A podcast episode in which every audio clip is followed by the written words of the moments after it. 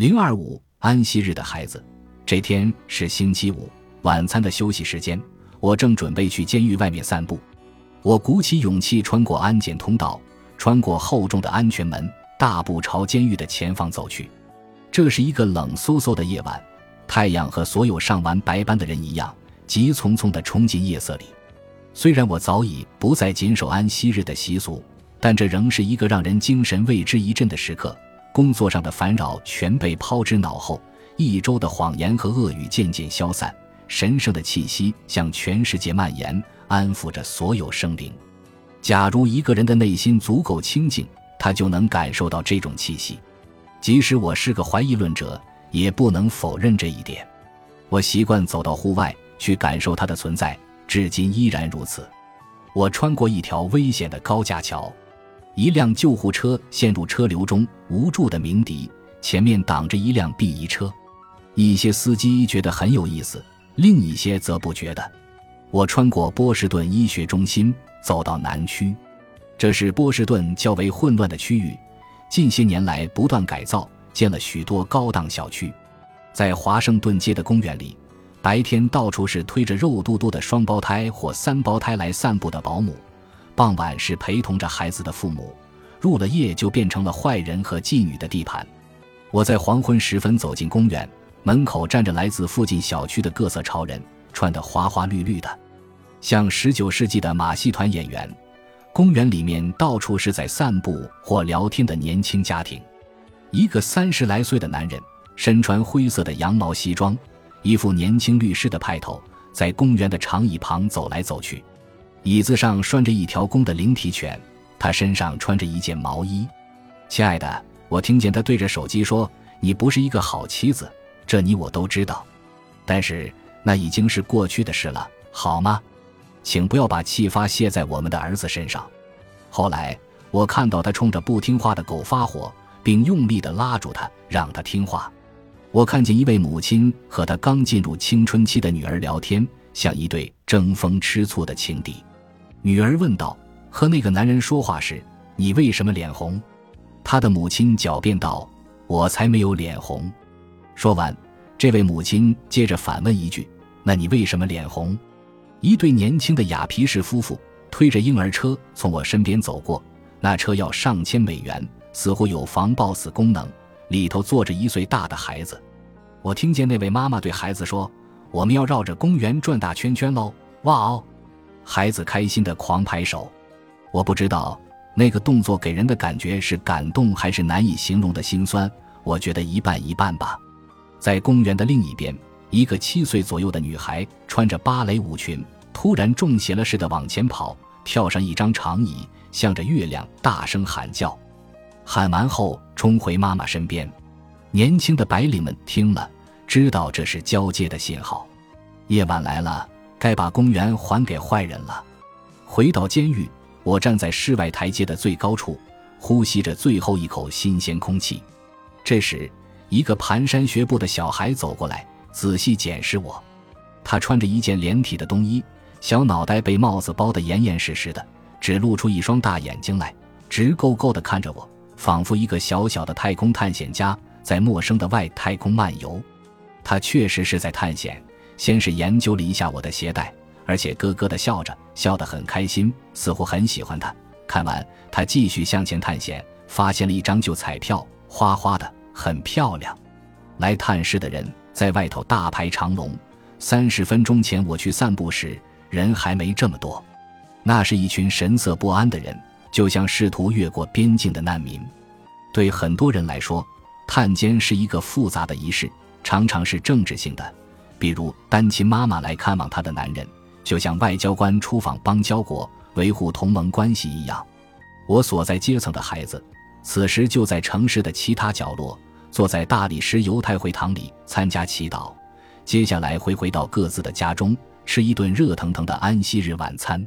监狱门口的这些孩子，在寒风中等待着探视的机会，看一眼关在铁窗内的亲人，也许是妈妈，也许是爸爸。也许都在里面。会堂内，会众们唱着迎接安息日的圣歌。来吧，我亲爱的，让我们迎接安息日新娘。监狱外，队伍只向前挪动了十几厘米。人群外，一位年轻的母亲站在朝向监狱塔楼的台阶上。一开始，我不太明白她为什么站在那里。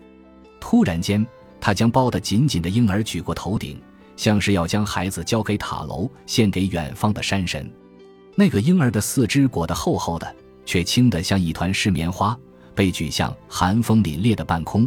身后是一座肃杀的高塔，黑压压的，让人喘不过气。多么悬殊的对比！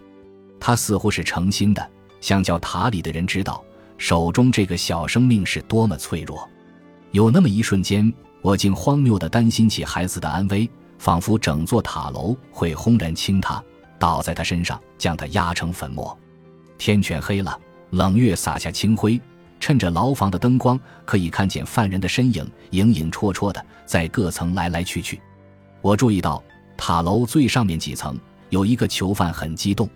他站在窗边，远远的，让人看不真切，像窗玻璃上的剪影。他高举着一只胳膊，像慢动作的隔空传书，不知是否在打招呼。从我这里望过去，他在巨塔之内，和那个婴儿几乎一般大小，一样无助。这时。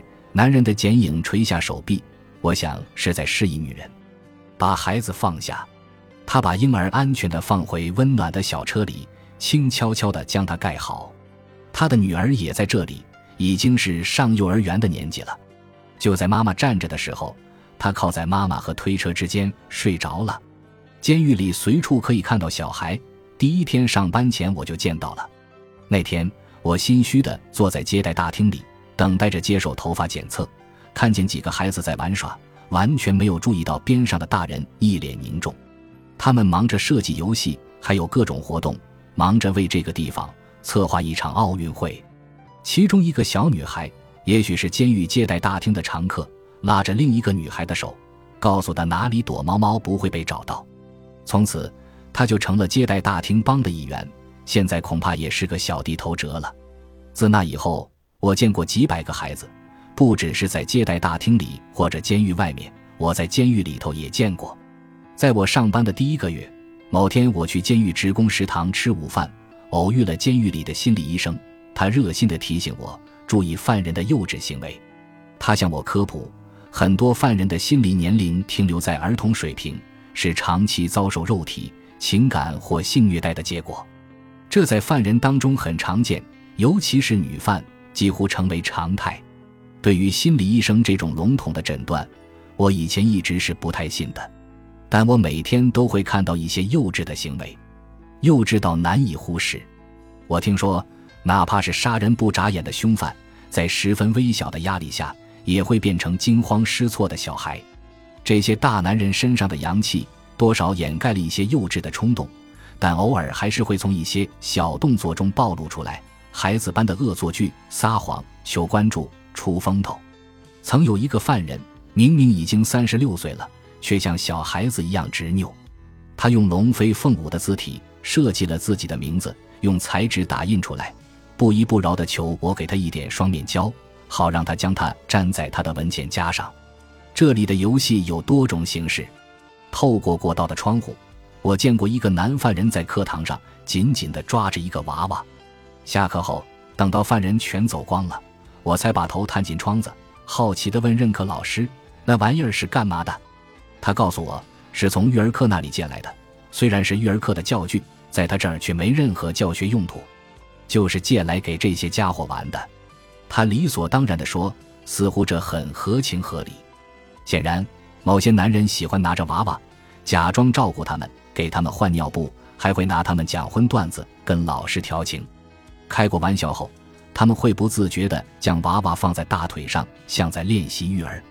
他告诉我，他们对玩偶有一种过分的关爱，将他们放桌上时动作轻柔极了，像在放一个小婴儿。他觉得在女性面前他们会感觉更自在些，而她是个女人，所以他们不再掩饰内心的柔软。我不得不假装好笑。那个老师摇着头说：“否则我会忍不住哭的。”女囚就不一样了，他们不会这么不露声色，反而把幼稚全写在脸上，想看不见都难。有一个女犯人，每晚都会在图书馆里行幼稚之事，花样百出，碰到一个简单的问题就无助的大哭，用狂草体写笔记，让别人看不出她的错别字。想找我帮忙时，就会嗲声嗲气的，假装自己很娇羞，做作的让人尴尬。过度亢奋，跟多动症儿童似的，笨拙的撒谎，一秒就被拆穿，和别人大吵特吵，争论轮到谁跟我说话了。在图书馆里，我见过一个杀人犯吸着自己的大拇指，我还打断过他们的追逐战。监狱放大了他们的孩子气，虽然他们大多已经为人父母，在这里却和孩子一样。生活由不得自己做主，图书馆是监狱里最不监狱的地方。许多囚犯在这里很自在，尤其是女囚。不管我喜不喜欢，在我的眼皮底下，他们孩子般的天性和对玩耍的渴望会日益浮出水面。这也是我不曾想到的图书馆的另一用途。那个周五的夜晚，在我的晚饭休息时间，探视的人沉默地排着队。以前的探视者。按先来后到的顺序进去探望罪犯，现在狱方将其改为提前预约制，而且只有指定人员才可通行。在准入名单上，每个犯人只能指定三人，外加一名律师。这是为了减少排队人数，让孩子不要过了睡觉时间还在监狱滞留，像今晚一样。最主要的还是为了防止女性探视者在接待大厅里互相掐架，争论谁才是正宫。谁才是孩子他妈？犹太会堂里的仪式来到了尾声，于是主在第七日完成了工作。在城里的某个角落，我的朋友尤尼正和他的朋友们喝着啤酒，庆祝他结束了监狱的外包工作。塔楼前推着婴儿车的女人离开了。小太空探险家在母亲的怀里睡着了。马上就轮到他们进去探视，那也是我要去的地方。休息结束了，该回图书馆了。我要去接待塔楼的女囚，我重新把胸卡别在衬衫上，穿过疲倦的人群，走过接待大厅，向夜班警卫萨利眨了眨眼，快速通过金属探测门，等着沉重的大门升起。本集播放完毕，感谢您的收听，喜欢请订阅加关注，主页有更多精彩内容。